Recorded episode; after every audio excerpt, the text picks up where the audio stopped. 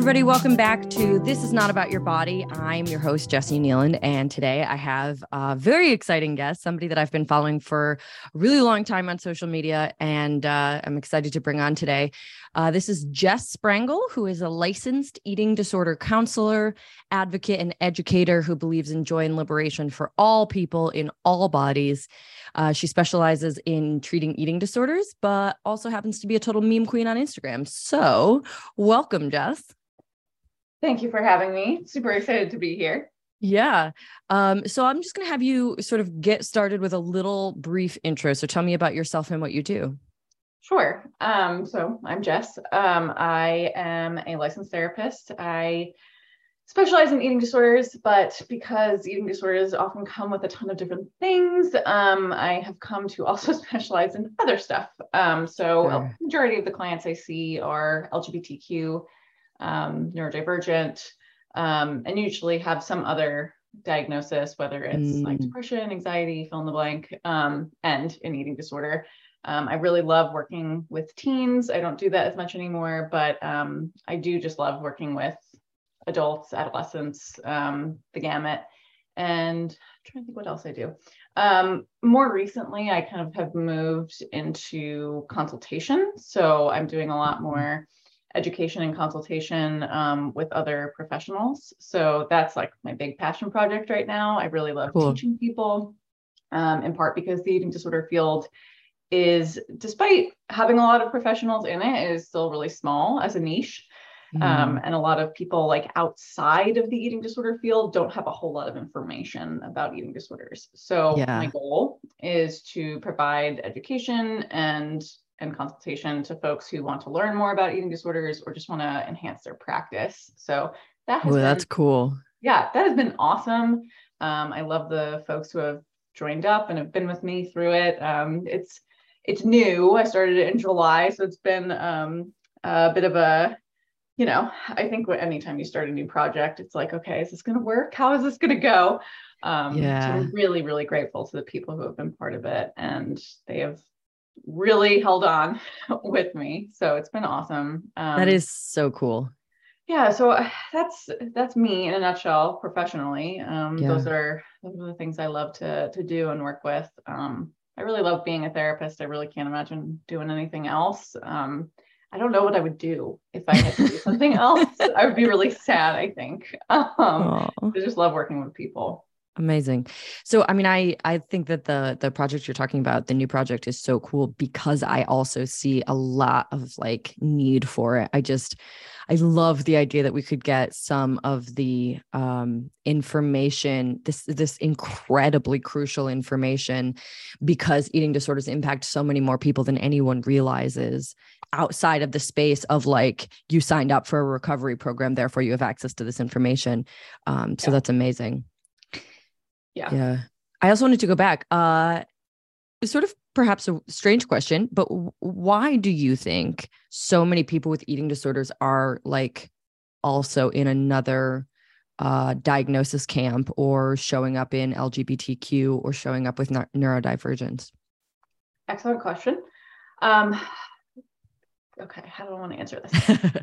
um, you know, I think in very many ways, like an eating disorder is it's not entirely behavioral obviously. Like there's a lot of um, like a very significant thought process that fuels the behaviors.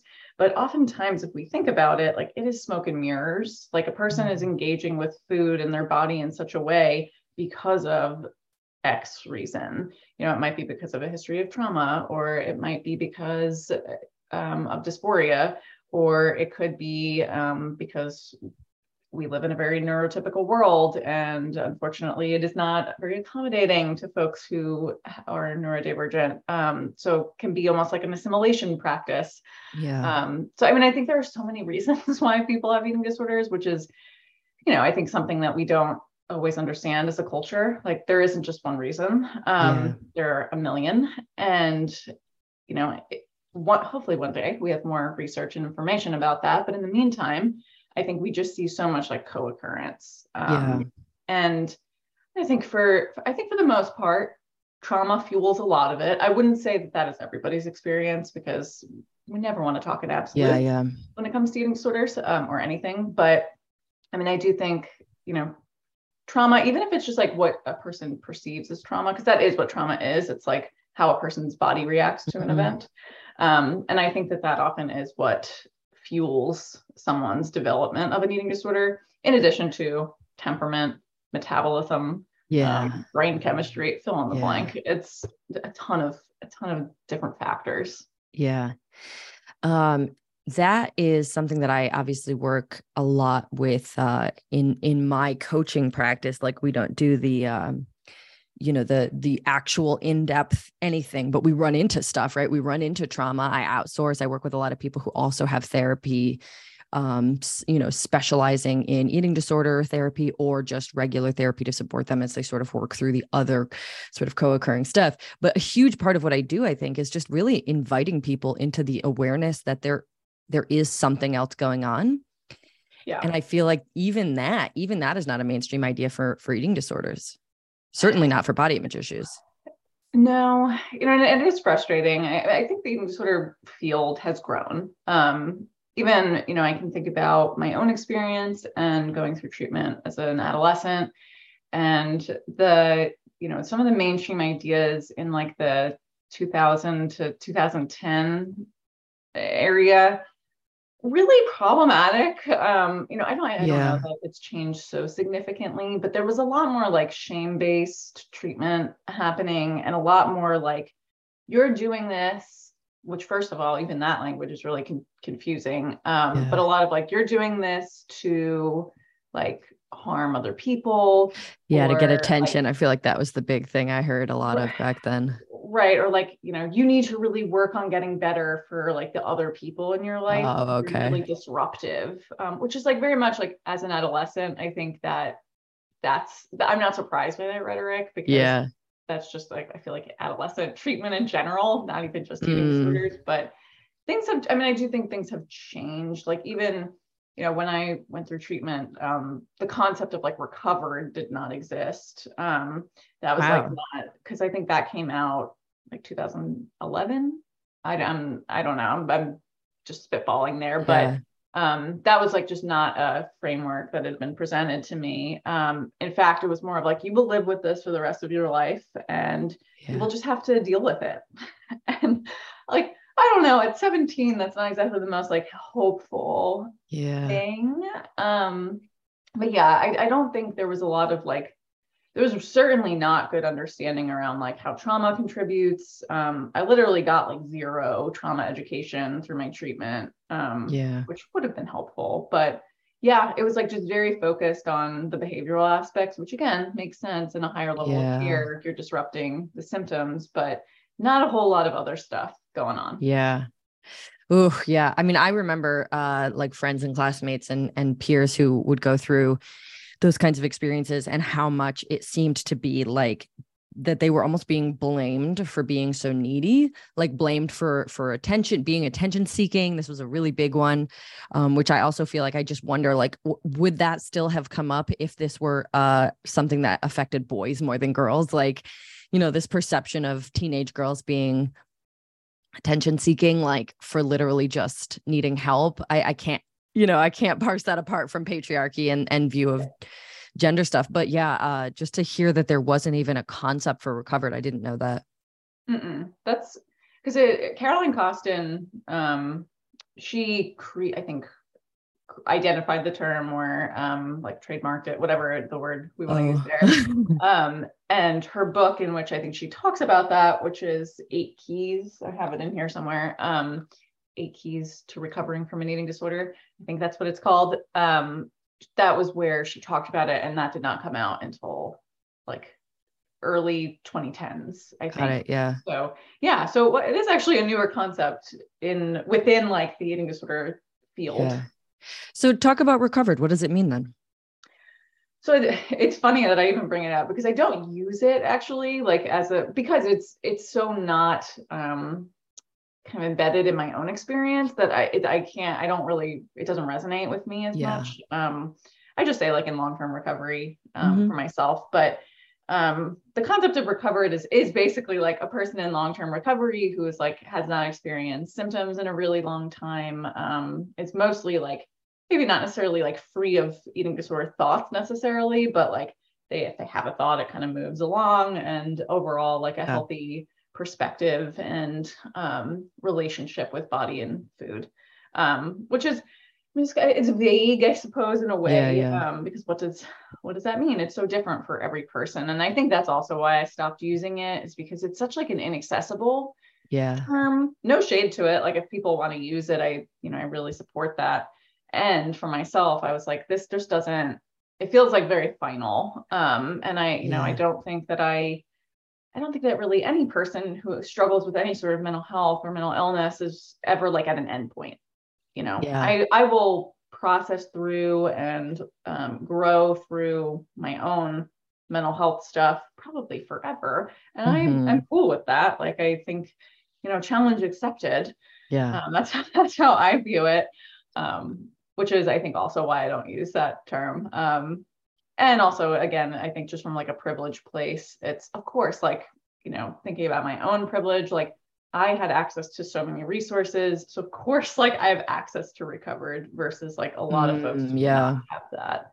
Yeah. Um, so I could imagine it being kind of like uh, you know, body positivity sort of messaging around like loving your body as sort of unconditionally and forever.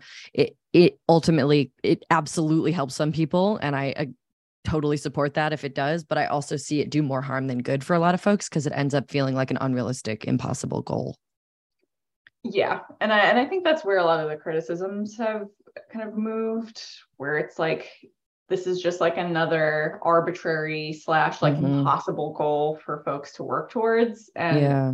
you know, um, people with eating disorders, myself included, really again love a challenge and um, will I think that can unfortunately like become almost like part of eating disorder symptom symptomatology where it's like, oh yes, yeah, like, gonna work really hard towards this thing, which is a recovery thing, but I'm gonna work towards it yeah in an eating disorder way.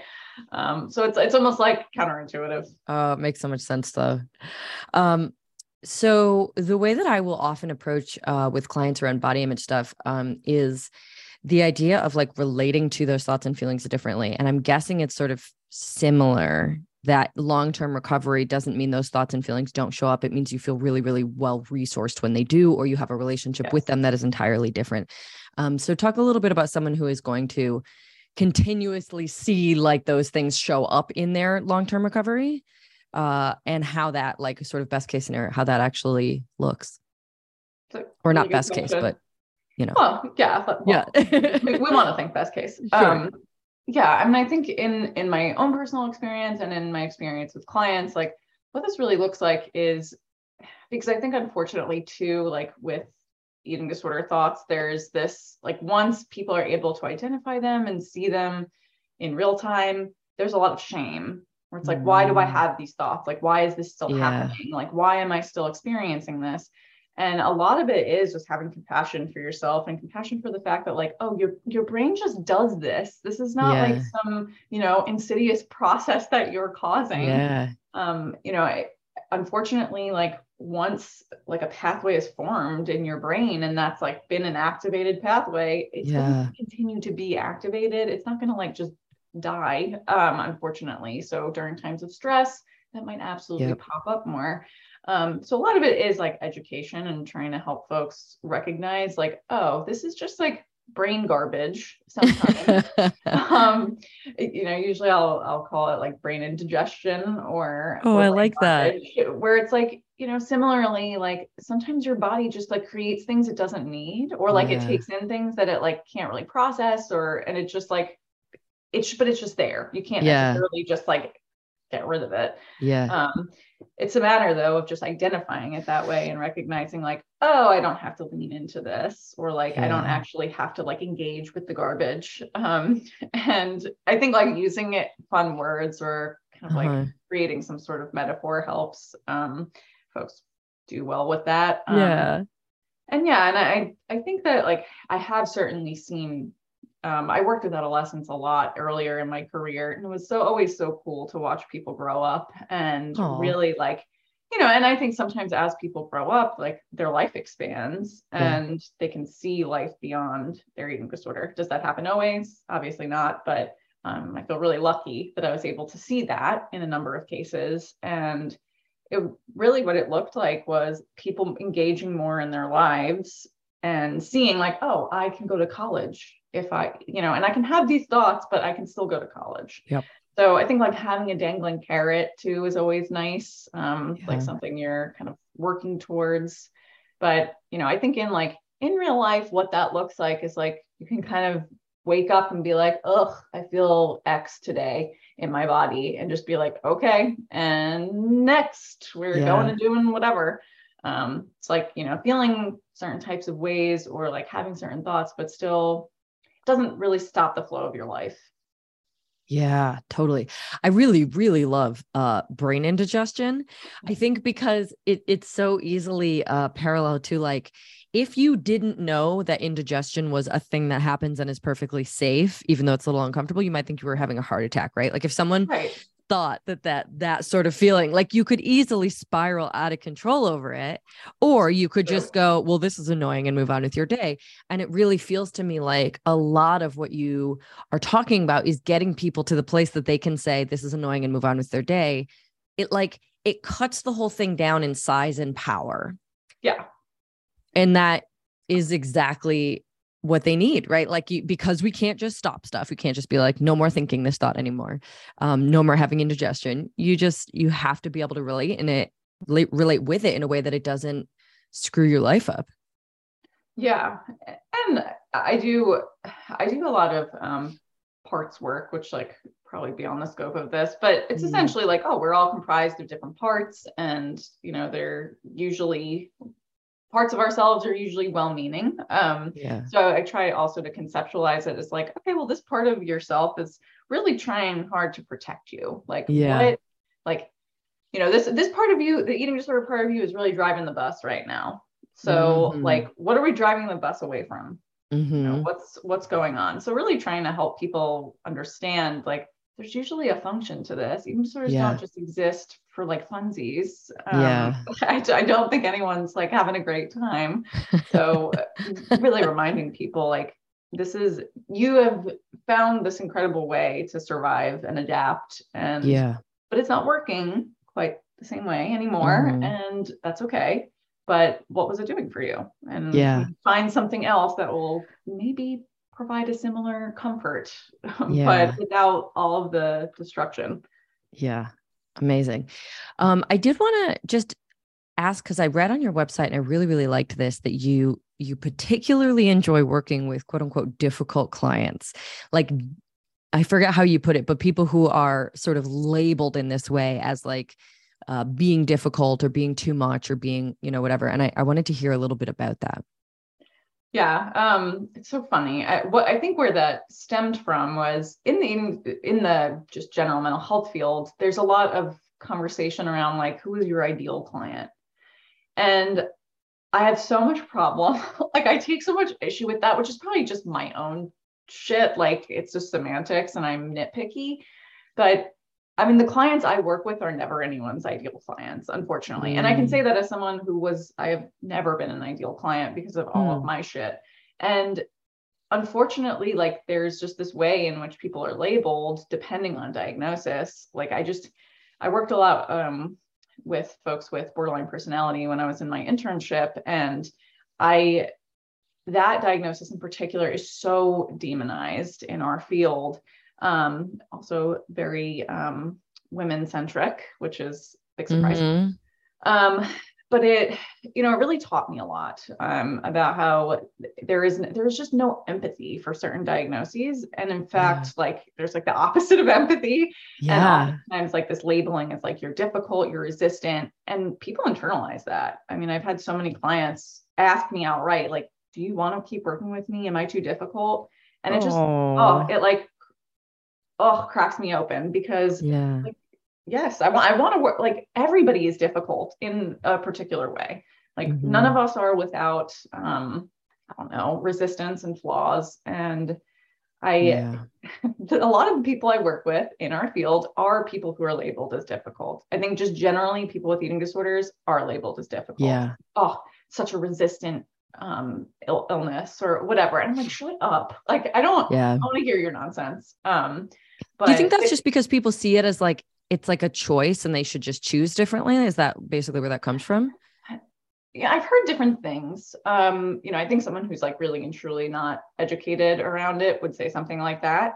Um, in very much the same way that I think people look at like substance use mm-hmm. issues as a choice. Um, yeah, yeah. But I think more often what I hear is that there's just a lot of difficulty like holding the ambivalence that is seen in eating disorders, where it's like can't really sit with the like the medical piece, where it's mm. like someone's physiology is threatened on a daily basis, but they don't really, they're not necessarily gung ho about choosing recovery. Mm. Which that hey, that makes sense to me. I think yeah. the I think the medical piece is really challenging for for providers to sit with. Yeah. Um, and that I think makes it difficult. Yeah. So something that I read, and correct me if I'm wrong, but I, I remember reading that eating disorders were the most lethal of all mental health diagnoses. Yeah. I think I think it's right? like um I, I, don't know if it's since changed, but mm. I know that in 2021 it was surpassed by opioid use disorder. Oh, you know what? That makes a lot of sense. Yeah, this which, would have been a couple of years ago. Which makes sense, like given yeah. the pandemic. Um, but yes, I mean, otherwise, eating disorders are one of like the most um, fatal psychiatric yeah. illness rel- versus substance use issues. Yeah. Um, which makes again totally makes sense. Um, yeah. But it's yeah, I think like the statistic is um, someone dies of an eating disorder or like related like complications of an eating disorder like every hour. Wow. Which terrible. It is terrible, but it's also something that I think it, it's sort of like blows my mind when I think about it too much. I get really like I don't know, it's a it's a dark headspace to try to occupy that. We have diet culture pushing this whole idea that, you know, obviously there's a lot of misinformation and manipulation there but essentially the the idea is that it would be healthier right like that they're trying to give you something right. that would be healthier than whatever it is you're already doing and on the other side of that we've got we know that diet culture influences eating disorders and eating disorders are just killing people so like what in the hell do people think they're doing? Like, why is this an acceptable? I mean, I mm-hmm. recognize, oh my God, it's complicated. I know there's layers, but it's so, so upsetting just to to see how easily people are comfortable pushing diets and just don't seem to care in the slightest on the other side that being underweight, being malnourished, being, you know, it just it's so dangerous and unhealthy. It, yeah, I mean, I try. I I also have to like kind of train myself out of not going into that space because yeah. it's, it's really easy to.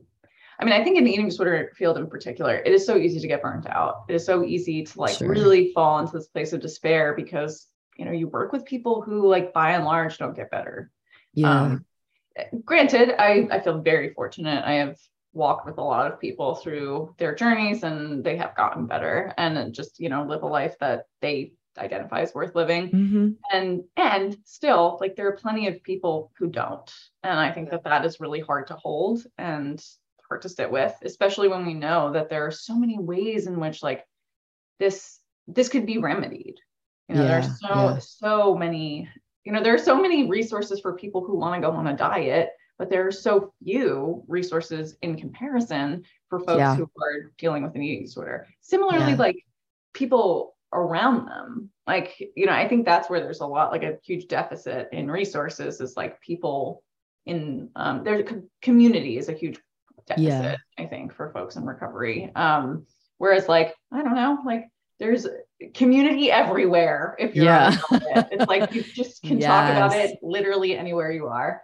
Oh, that's um, so true. So infuriating. Um, but I mean, yeah, and I think unfortunately, diet culture has also influenced um, who we identify as having an eating disorder and mm-hmm. like what different um, what different bodies should get in terms of treatment which I think is also bogus. Um, you know, I so that's actually one of the questions I have written down. So talk a little bit about that. What do you mean? Um, you know, I, I think I, largely I would say yes, it is influenced by diet culture because I don't know like that we would have this issue if not for kind of that component. Um, but I think you know if we a lot of the time if I um, offer a training, usually if it's like a one-on-one, I ask the like people who are attending like what do you think of when like what comes to mind when you yeah. hear eating disorder almost always i get like you know thin cis white female adolescent yep um who comes from money pretty much always like totally. i get some variation of those which is you know, unfortunately, I think that is the stereotype for a reason because mm-hmm. that is like what we see most represented in media. It is what we see most represented in case studies, things like that. So, like, if you pull up research, like that is like largely what is what yeah. is studied. Yeah. But I think we have finally done a little bit more research and found that good majority of folks who struggle with eating disorders are like of quote unquote normal weight mm-hmm. or in the quote unquote overweight category. Say like mm-hmm. quotations because those top uh, those categories are arbitrary and don't really mean anything. Yeah. Um, but like most people, even with anorexia, do not look quote unquote look like what we envision anorexia right. looks like. Um, and you can really have anorexia at any weight um, because underweight, the concept of underweight is we as a culture view it as like, oh, well, you're in this BMI category, yeah. blah, blah, blah. But in reality, it's like you are under the weight that is healthy and ideal for your body. So it's so individual. Yeah. Um, but so yeah. having been a personal trainer and worked really hard to keep my own body, you know, in a, a very particular space, I can look back and say I was underweight for years. I was even technically, I think I was heavy enough to stay out of the underweight category for the most part because I had I was like training, so I had a lot of muscle.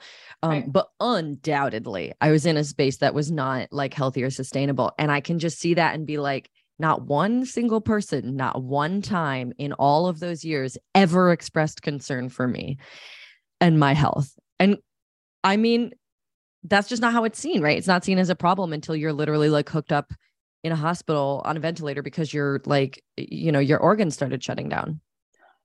Yeah. Then you've gone too far. yeah it's and it, it is it's really infuriating um you know and i can pull from my own experiences and the experiences of clients where it's like it is interesting to see how you were treated even in like treatment spaces um, mm. based on how you look because i know you know i know for myself like having gone cycled through treatment several times i was treated very differently um, yeah. depending on where i was you know diagnoses wow. wise or weight wise which diagnoses is a whole different soapbox I get on. But yeah. yeah, I mean, I think it is really, really problematic. And I think it's especially harmful because it's problematic in the system. Like, you know, it's it's basically like the call is coming from inside the house. Mm. like, you know, I think eating disorder treatment, unfortunately, has taken a really long time to catch up to, oh, all people of all sizes can have eating disorders. Yeah. We need to be thoughtful about our messaging and also like thoughtful about how we, you know, provide nutrition across the board. Yeah. Um, also like even thinking about like furniture. How do we, you know, how do we um mm. like decorate our spaces and is it accommodating to folks yeah. of different sizes? Oftentimes no. Mm. Um, so it's just it's really curious that a lot of like a lot of the eating disorder treatment system actually perpetuates the fat phobia that we see yeah. kind of culturally um, around eating disorders. It's not yeah. not great. Um, seems like there's some work being done around it, but it's it's slow going. Yeah. So something that I see being so so damaging unfortunately is people who don't feel like they qualify because of this messaging.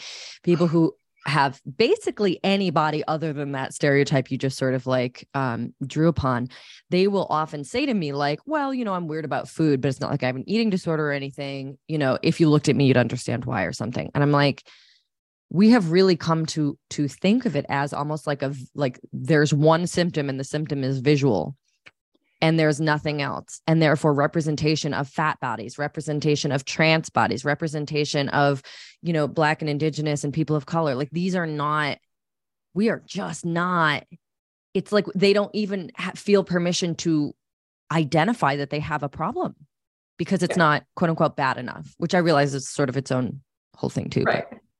Well, and I think too, there's clinician bias or like lack of competence so far as like identifying folks in the like in marginalized populations who might struggle with eating disorders. That's its own huge problem yeah. because most eating disorder professionals are not competent in terms of like just working with folks outside of a very small window Yeah. um like even you know I, I think it's it's interesting to me that there aren't more like lgbtq um affirming providers in the eating Mm, disorder space because i feel it feels very obvious to me like yeah. this is not not that like i think it is a very specialized type of ap- approach but it's not so specialized that like you should not just be doing this Right, Um, right.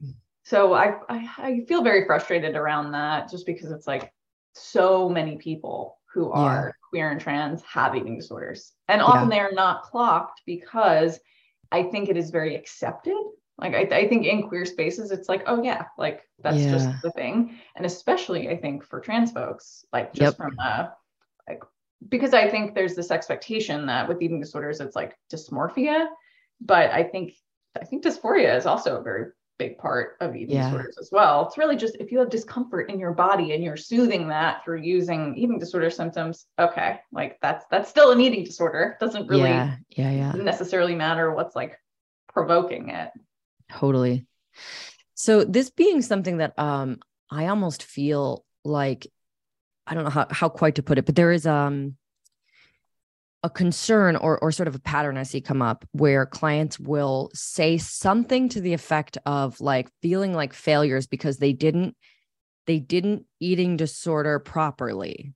You know what I'm saying? It's Yeah. like they're like Mhm. "He- i'm out here suffering because i think about food all the time and you know whatever but i still am not thin enough like it's like i've i've failed at having the right Mhm. kind of eating disorder or Yeah, something i'm not you know good at having an eating disorder yes i'm not good at having an Yeah. eating disorder that's exactly it and that is such a man such a backwards little thing to have to navigate I cannot tell you how often I hear that. Um, Uh-huh. if, I had a, if I had a nickel, um, be very rich. It, which like it just it breaks my brain. Um, yeah like there's no other diagnosis that we do this with right like or i'm not depressed enough like i'm not anxious enough like nobody else I, I mean, I think we could probably see uh, parallels in like the substance use world, like there Mm. that there's like a hierarchy in terms of. I think sometimes like folks who have abused have used opioids are like viewed as like I don't know, like not it's not like the same thing, but it's like oh, like these are people who have suffered the most. Yeah, like they almost like deserve the label. right, like oh, like they get the best treatment or they should get the best treatment. Oh, treatment. wow, yeah. though I don't think it, it is not quite the same. Um, Right. Cause they're not like celebrated the way thin people are. No, no. And yeah, I, I think there it's so it's so interesting that that piece about like I'm bad at having an eating disorder. I cannot tell you, like I've heard that so much that it's like, how is this such a universal Yeah. symptom? Like I feel like this needs to be like talked about and embedded Yeah. in the like how we conceptualize this illness because so much of it, I think at this point has been informed by our treatment system where it's like Mhm. And insurance companies where it's like oh well Right. my my insurance company cut me from treatment i don't know why it keeps like the um, yeah, that's okay. camera keeps like zooming out um the the insurance systems that especially in the united states um i'm not entirely sure how it goes in other countries um i have heard that with canada it's not quite the same um Mm. but essentially like here you um i our yeah our uh healthcare system is an interesting one um but essentially you can go to eating disorder treatment you can like quote unquote qualify and you have to Mhm. qualify um and once you get there if they like you know if you gain x amount of weight and they decide that you are no longer Yeah. you should no longer be getting this level of care they can just cut you and you Yeah. will have to go home and that I think that very much has informed how eating disorders show up because people Yeah. have really internalized that to mean like unless I am like in a place where I can be in treatment for X amount of time, I'm definitely Yeah. not sick enough. And it's I mean, obviously our our whole healthcare system really needs a revamp. Um, yeah. That in particular, um, especially because you know, th- granted, I don't think that substance use is well covered either, but mm-hmm. I think there is a lot better um, coverage for a lot of um, with a lot of insurance plans around substance use. Like they will at least yeah. give you like 30 days, I think, in a in a facility. Might not always be like the most ideal treatment, but you at least get yeah. 30 days. Whereas eating mm. disorders, like, okay, maybe you'll have like a week. Wow. Um, so it's it's disappointing, um, to say the least. Yeah. And, and this isn't new. Like I if this was going on like when I was a teenager, which is yeah long enough ago. Um like, okay, what are we what are we doing to change this? There's just not it, there's not a lot of movement. Yeah. So it sends the message like basically that you are not deserving of care until you are very, very sick, which I feel like is uh really very telling in this particular kind of space and also reflected like you said in how people say i'm not sick enough or i'm not good at this or you know whatever it is. But there's also something about that um that it, i guess it just feels like oh, i've lost my train of thought God damn it. Well, if it comes back, I'll share it. But there's there's something about that that like is just mind blowing, and it like it trips me out to think about the fact that someone could enter care. Oh, the other thing I was going to say is like until very recently, the diagnoses were around weight loss, right? Like you had to have lost a percentage of your body weight in order to qualify, and then once yeah. you've gained that percentage back, you are you're congratulations, you're healed, right? Like they can just yeah. watch you eat or make you eat and send you home. And they have done absolutely nothing to address the actual underlying issue because the weight change is a symptom and not even a guaranteed symptom. Right. It's just a possible symptom. And they've just like made you now feel that if you go home and continue to suffer, you are invalid, you are crazy, you are bad or wrong. You know, now you're making it up. Like there's just the messages that this stuff sends to people so damaging. And I, I can't think of anything more like insidious and just ugly than like communicate really like having a treatment system set up that communicates essentially like it reinforces existing like cognitive distortions that mm-hmm. a person mm-hmm. is already experiencing like so you know so many people with eating disorders have that like have issues with self-worth or have issues with believing they are deserving of anything exactly. let alone care. You know that that's so much of of the disorder is like i don't deserve love i don't deserve food attention. fill in the blank. Yeah. And so to enter a system in which you are being told you know roll of the dice you know you may get told on them any given day that like oh actually you don't deserve this care oh, anymore. oh yes. It's it just reinforces it and it, yeah. it makes it worse. I don't think yeah, that's necessarily helpful. And then, of course, you know, people cycle through treatment a lot and then they are blamed for yeah. being resistant or chronic. Right. Um, so, and we, our system has set that up. So it's really, I mean, it feels dystopian, honestly, but that is, I do think we don't like, well, and of course, as a field, we don't want to admit the harm that we've done but sure. I do think that we have contributed really significantly to the endurance of these illnesses and also just wow. their ongoing development. Um, so we have a, I don't know, our uh, the mental health field has a lot, a lot to pay for, kind of over the wow. just for a lot of illnesses. But I think eating disorders, for yeah. sure. It's like really refreshing to hear that though. I I mean one of the reasons obviously I wanted to have you on is I I felt like pretty aligned, you know, in terms of sort of viewing this through a lens of liberation and like really uh just in a way that makes freaking sense to me like getting to the root of the thing not just writing it off and not contributing to ideas such as like if you're fat how could you possibly have an eating disorder? You don't count which unfortunately is so so common in other spaces. Not necessarily explicitly stated like I just stated it, but the message is there anyway. Um, but yeah, it is. It's it's uncomfortable to hear someone in your field say it. It's also refreshing to hear someone in your field say it. Like, yes, oh God. It, it's yeah. I mean, it's horrible. Um, and I think like accessing this space, like where I do, I do genuinely believe these things, and yeah you know, not from a, I'm not a conspiracy theorist. Like I'm not trying to create Right. problems. And I know that there have been very many ways in which, like, if you exist in the mental health field as it currently stands, you are causing harm. I recognize that. And there are ways in which I help. And Yeah. I have, you know, I have to find some balance there. And I have to at least name the ways in which I probably perpetuate harm and Sure. also just the way our field in general perpetuates harm Yeah. and honestly i think like recognizing that has has even helped with my own recovery i think like just acknowledging like this system is fucked and Yeah. just the way Yeah. in which we conceptualize eating disorders the way in which we conceptualize treatment it's not like it's oftentimes like not on the nose and Yeah. so it's given me i don't know like i think it gave me a lot of opportunities for unlearning um you know as an adult i think i've been able to really unlearn a lot of the nonsense that i learned from treatment Yeah. as a teen and it's really just i feel like i've been able to have a lot more compassion for myself and through that of course i can have a lot more compassion for my clients who Yeah. have very much similar struggles Yeah. Well, it's also something I think we we sort of see like the psychiatric field like the medical field we're like oh it's science it must be true. So if it, you know it feels really really objective even when it's not right? Like being gay was considered a mental illness like not that long ago and and there's still so many issues in this space.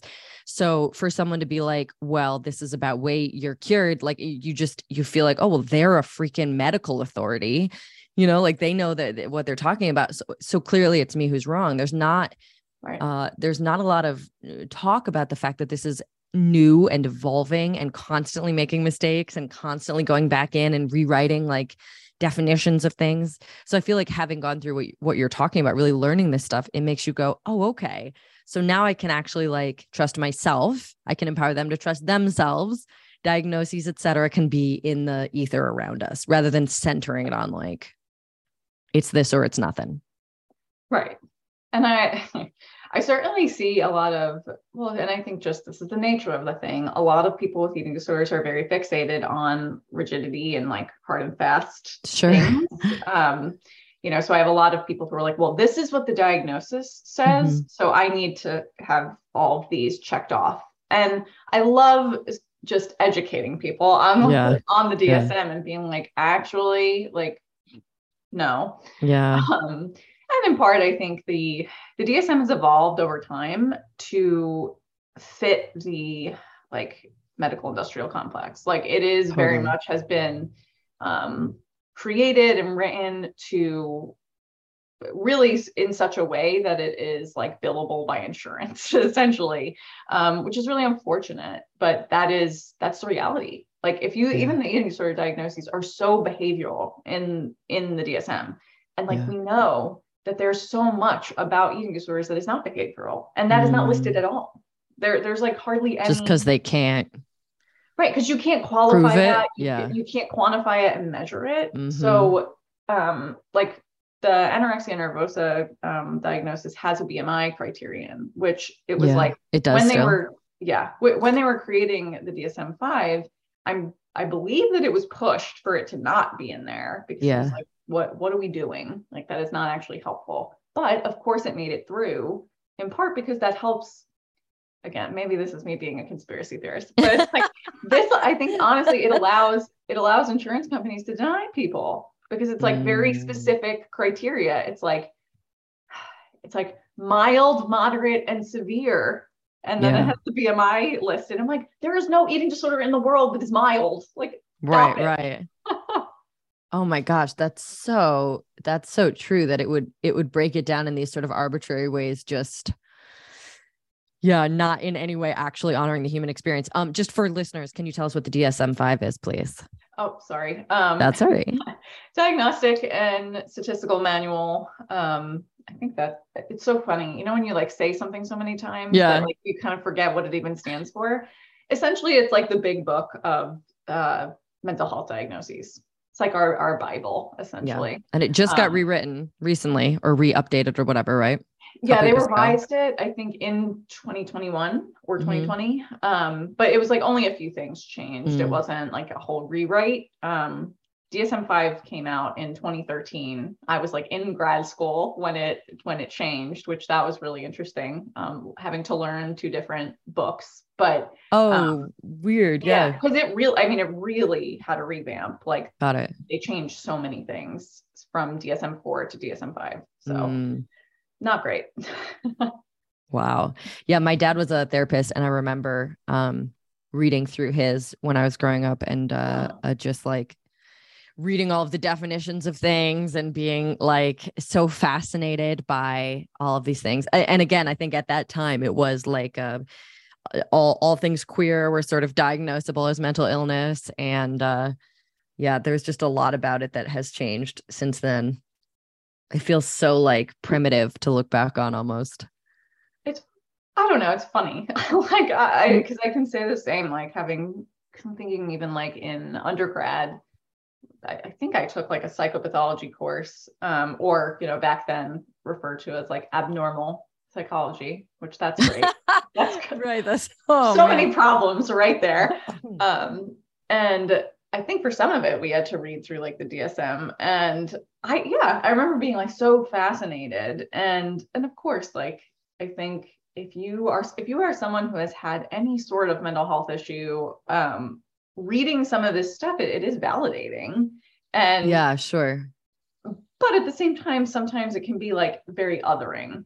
Yeah. Because it's like, oh shit. Like I check these boxes. I am I am in this book. That is not yeah.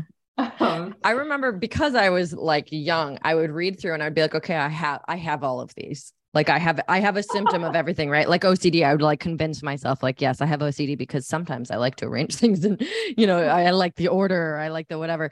Um, and there were there were definitely things, and I, I actually feel like that's kind of a valuable lesson to have now is like we all can check boxes in all of these diagnoses. Like yep that is just part of the human experience being put into boxes and like categories and whatever so we can hopefully help people but like it's really just variations on humanness.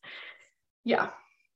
Yeah, I think that's that was a really helpful lesson actually in terms of um, uh, borderline personality disorder. Like mm. learning for myself, and this I, I believe like when I was at my internship, we had talked about this where it's like at some point or another, everyone can have symptoms of borderline personality. Sure, yeah. Like every teenager, really. Yeah. Um, just you know very like explosive yeah emotions Reactive. or chaotic relationships there's so many ways in which people could qualify for that diagnosis sure. and not actually have it but we often see it as like this very other thing which is like oh god like that person has that and i would never i can't relate to that at all but it's yeah. like we all can you know yeah I, I think there are so many so many diagnoses like that where it's like oh okay like i can can have empathy for that. Yeah. But yeah, that taught me just a lot about that particular diagnosis because again, learning and like formal training about borderline, you don't learn anything nice.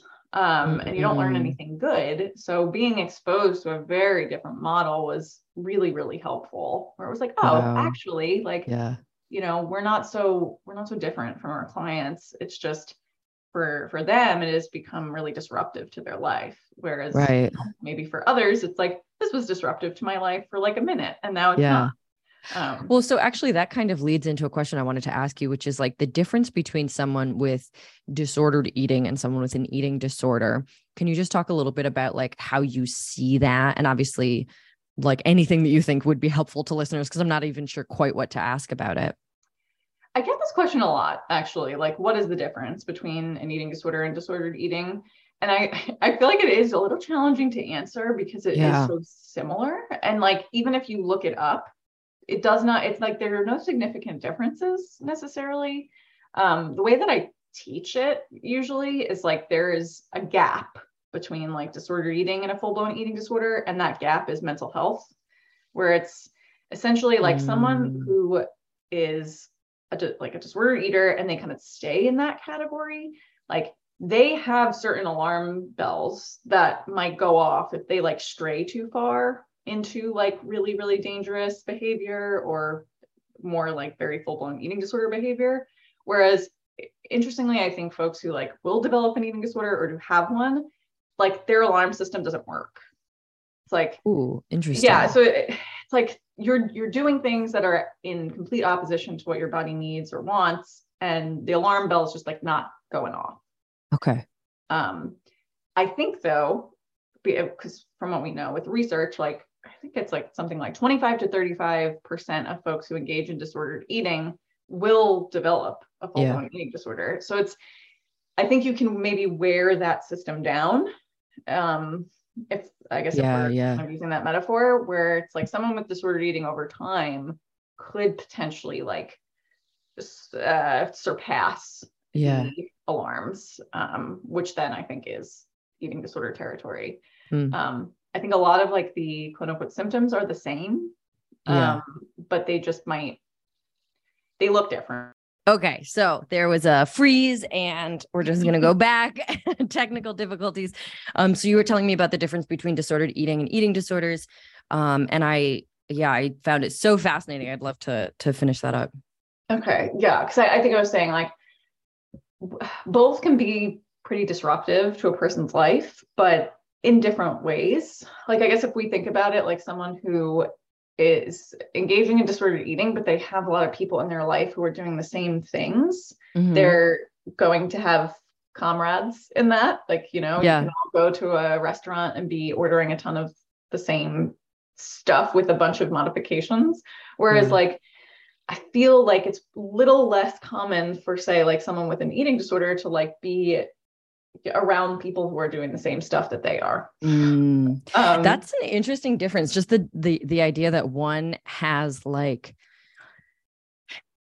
enough commonalities that it can feel like you're in it together versus one is very isolating because you've sort of gone off the rails of of normal right. disordered eating into like yeah weirder behaviors that make someone feel really isolated. Not weirder you know but right. although at the same time i think there are people who are engaged in disordered eating to such a degree where people are sort of side-eyeing them like what the yeah sure. Um but yeah i do think like disordered eating is a little bit more quote unquote accept it's like eating disorder light or something mm-hmm, which, god mm-hmm. that's a mm-hmm. horrible thing to say. But it's almost like oh people can see this and accept it as yeah. like, oh, this is just what people do to stay healthy or stay mm-hmm. thin versus like, you know, someone with an eating disorder, it's like, oh God, like that is too much. And it's like yeah. they're not that far from each other. Right. And we pathologize one and celebrate the other. So like, maybe, maybe we should look at that. Yeah, definitely. Um, and something that I think is really interesting that you said about that gap between them being mental health is just thinking too, like someone like one person with their their brain chemistry and their life experience and everything they might be able to stay in a space of disordered eating forever without developing anything beyond that.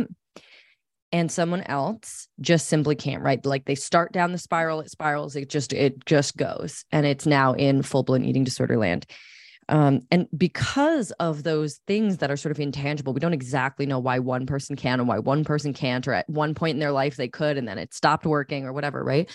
That just to to sort of be aware of like one is almost like a contained version of the other and that so many fact not that it's exactly contained you know but so many factors way beyond our awareness or or control determine the difference right Right. So the fact that one would be celebrated and one would be pathologized, like, w- is just bonkers.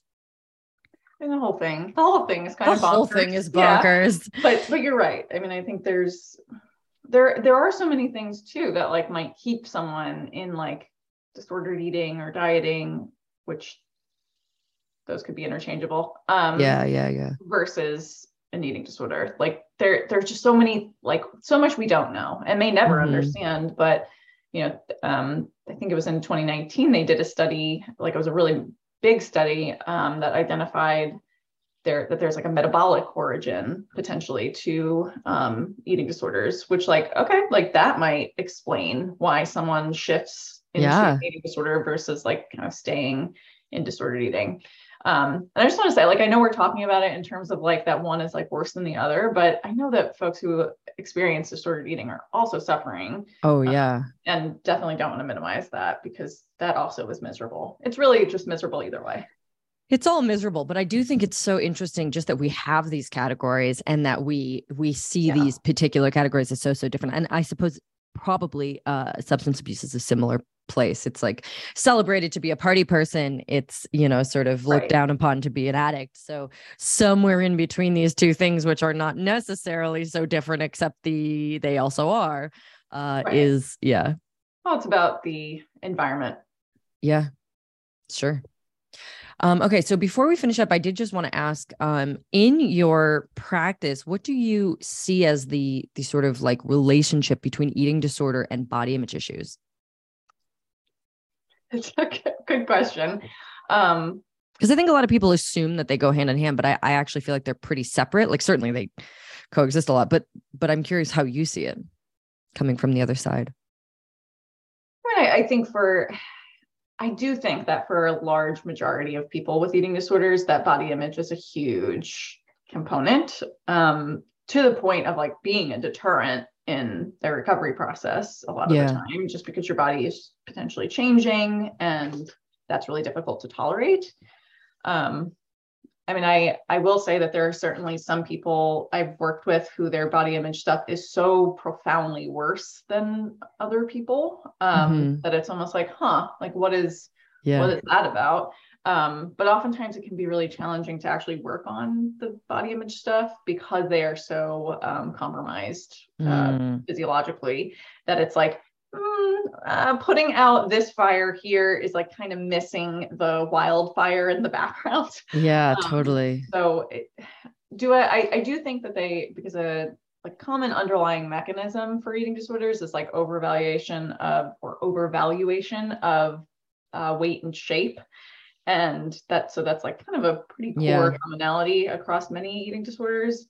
Not the only one. Um, but that I think is more or less like a fundamental piece of of things even though yeah. it's like obviously it's about other stuff it's not necessarily yeah, like the only thing but i do think it is a component that i don't know it's a pretty big one yeah um, and yeah I, I can't say i have seen very many people with eating disorders at this point in my career who have not struggled really significantly with body image stuff uh, in one way or another throughout Makes their sense. experience so what's interesting in my practice is I get a lot of people who have essentially gone through recovery.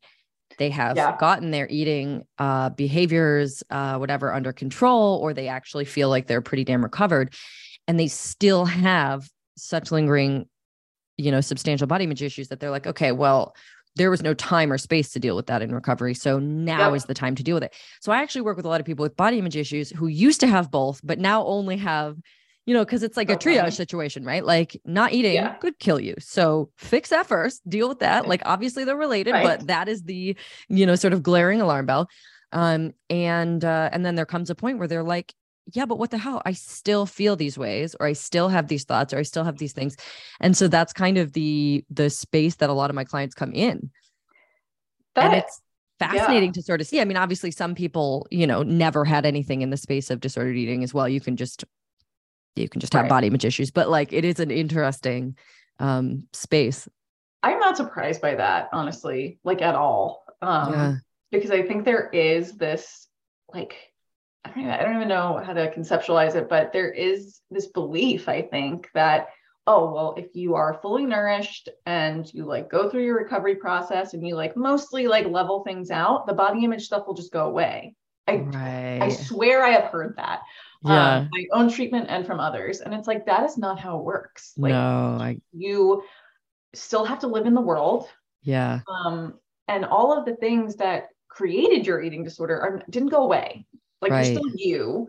And there are ways in which you're going to have to really like come nose to nose with why you're you mm-hmm. or like the things that make you you and some of those might not be things you like and yeah. i think like it has to channel somewhere so of course it's going to potentially come out through yeah body image or self-worth etc but yeah i sometimes surprised by that yeah i i sometimes think of it as like um the the shift from focusing on appearance to focusing like on performance in the gym the Hmm. time that I was working out, there was a very, very big push uh, in my world to be like, get strong, not skinny, you know?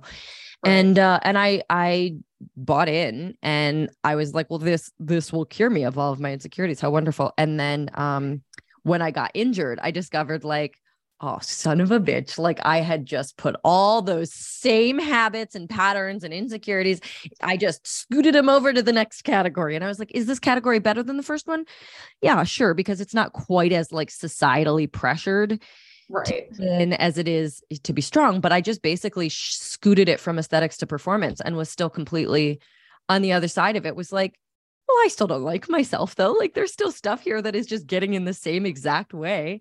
So I I wonder sometimes if it's like somebody who goes through that recovery if they're kind of in the same boat where it just gets scooted over to like the the slightly better option and then they get to heal the slightly better option and then we just keep scooting it along. Yeah. I, I think that's what it is. It's like, okay, well, I'm not, you're not dying anymore. Yeah, I'm safe. So like that's nice. Mhm. Great. Awesome. Okay, go about your life now. Like go on. Yeah. it is I think the the body image piece though, like not being resolved, it's why people relapse. And I Mm. think like even well down the line, it's why people relapse. Um, because it's just not hasn't been like remedied. And that's that's unfortunate. Um, so again, I think lots of issues within the eating disorder Yeah, yeah. field. That is arguably one of them. Um, but Hmm. I, I do think that there is more, again, more push for like, okay, you can do body image work, not necessarily in the very like critical stages, but like when someone is, you know, moving along a little bit and gaining traction, like, Yeah. okay, we can talk about this and hope that the person can tolerate it. Um, because I think even just Hmm. talking about it makes a difference. Yeah, definitely. Um, okay, well, thank you so much for being on here. This was great. I have so many questions I didn't even get to because the the work that you do is so interesting to me. Um, I would invite you to share if you want people to find you. Where can they look you up? Sure. Um, I'm on Instagram at uh, the cranky therapist. Um, and uh, on Twitter, I am Jess Sprengle LPC. But if you just type in the cranky therapist, you'll find me on there as well.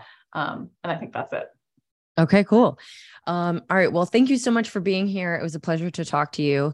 And uh, to everybody listening, thank you so much for listening. You can find me on uh, Instagram as well at Jessi Kneeland, and you can find my website at jessikneeland.com.